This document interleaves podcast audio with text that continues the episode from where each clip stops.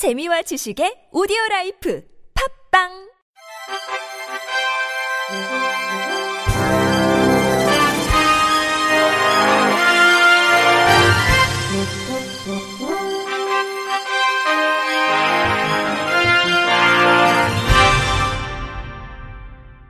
청취자 여러분 안녕하십니까? 5월 31일 수요일 KBS 뉴스입니다. 시각장애인의 문자 향유권을 보장하기 위한 점자법이 어제부터 시행된 가운데 공공기관에서 근무하는 시각장애인 전문 인력인 점역교정사의 직렬이 만들어질지 관심이 모아지고 있습니다. 점역교정사란 점자책을 만드는 비장애인 점역사와 점자책을 감수하고 규정하는 시각장애인 교정사를 뜻합니다. 문제는 시각장애인 복지관, 점자도서관 등 공공기관에서 근무하는 점역교정사의 공무원 직렬이 없는 탓에 다른 직군의 채용을 통해 점역 교정사를 고용하고 있다는 것입니다. 한국시각장애인연합회가 이달 초 시각장애인 관련 공공기관을 대상으로 설문조사를 실시한 결과 총 29개 기관에서 154명의 점역교정사가 근무한 것으로 파악됐습니다. 이 가운데 상당수는 점역교정사직이 아닌 기계직, 소프트웨어 개발자, 사서, 상담원 등으로 고용돼 있는 것으로 나타났습니다. 한국시각장애인연합회 관계자는 점역교정사에 직렬이 없다 보니 보일러 기사, 열관리 기능사 등 다른 직군에 공석이 생겼을 때 점역교정사를 뽑고 있다며 본인의 업무 능력과 장애 특성에 맞는 업무에 배정받는 데 한계가 있고 핵심 업무인 점역 교정을 처리하는 데 많은 어려움이 있는 실정이라고 지적했습니다. 시각장애인 단체들이 지속적으로 점역 교정사의 직렬 신설을 요구해 왔으나 인사혁신처는 적은 점역교정사의 수와 법적 근거를 이유로 난색을 표해온 것으로 알려졌습니다. 이인학 국립장애인도서관 관장은 현재 직렬 문제가 공무원의 전문성을 떨어뜨리고 직렬 간 형평성 문제를 야기하고 있다며 하루빨리 일반직 공무원의 직급표에 점역교정사 직렬을 추가해야 관련 전문 인력을 체계적으로 관리하고 점역교정사의 정당한 권익을 보호할 수 있다고 강조했습니다. 한국시각장애인연합회는 조만간 점역교정사의 직렬과 관련해 인사혁신처에 건의서를 제출할 계획입니다. 대구시설공단은 장애인 및 교통약자를 위한 나드리콜 모든 차량에 시각장애인을 위한 안내 점자판을 설치했다고 30일 밝혔습니다. 안내 점자판에는 운전원 성명과 차량 번호 등 정보가 기재해 시각장애인들도 이용 차량에 대한 정보를 쉽게 알 수 있도록 했습니다. 교통약자 특별교통수단인 나들이콜은 2009년 2월 특정 차량 30대로 운영을 시작해 현재는 휠체어 이용이 가능한 128대의 나들이콜 특장 차량과 업무 협약을 맺은 개인 택시 160대 등 총 288대가 24시간 연중 무휴 운영됩니다. 지난해 이용 인원은 61만 4천 명으로 시각장애인은 11만 4천 명이 이용했습니다.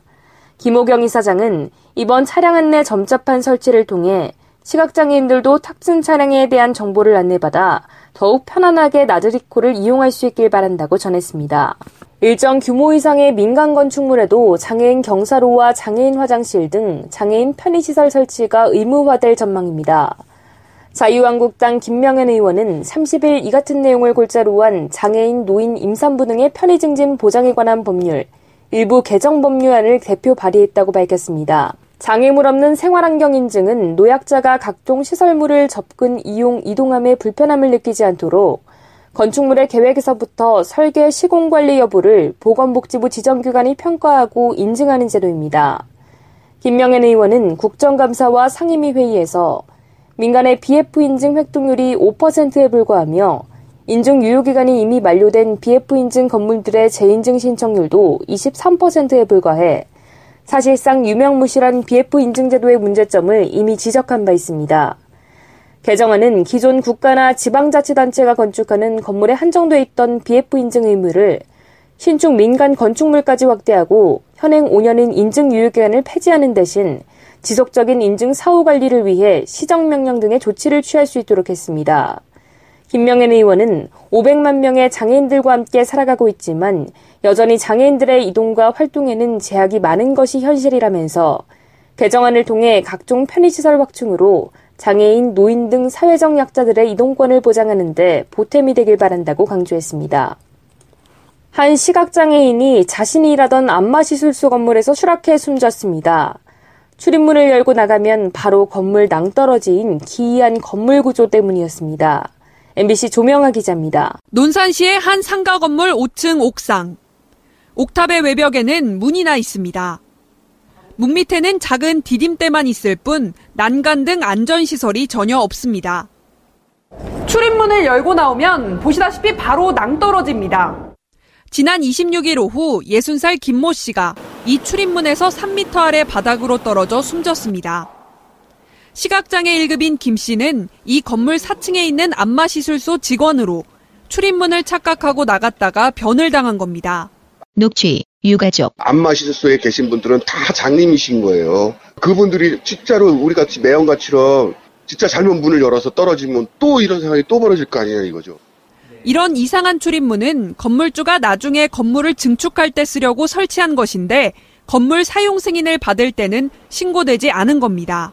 인터뷰 논산시 관계자 본인들이 증축을 위해서 추가로 냈다고 하면 그런 어떤 안전장치가 돼 있긴 돼 있어야 되는데 논산시는 건물 설계 변경이 적법 절차에 따라 이루어졌는지 조사하는 한편 증축을 위해 이런 위험천만한 출입문을 설치한 건물이 더 있을 것으로 보고 점검에 나설 계획입니다. MBC 뉴스 조명합니다. 경기도는 올해 1억 5,600만 원을 투입해 수원과 용인 등 14개 장애인 약에 평생교육사를 배치한다고 30일 밝혔습니다. 장애인 약은 성인 장애인을 위한 평생교육시설로 현재 도내 14개 장애인 야학에 425명의 장애인이 교육을 받고 있습니다. 현재 도내 장애인 약 14개소 중 단 2개소에만 평생교육사가 상시 근무하고 있어 장애인 평생학습 프로그램 개발이 미흡한 상황입니다. 이에 도는 1급에서 3급 자격의 평생교육사를 시설당 1명씩 배치하기로 하고 오는 6월 초 선발을 완료할 예정입니다. 장애인 약에 배치되는 평생교육사는 각 시설의 평생교육 프로그램 기획과 진행, 분석, 평가 등을 수행하게 됩니다.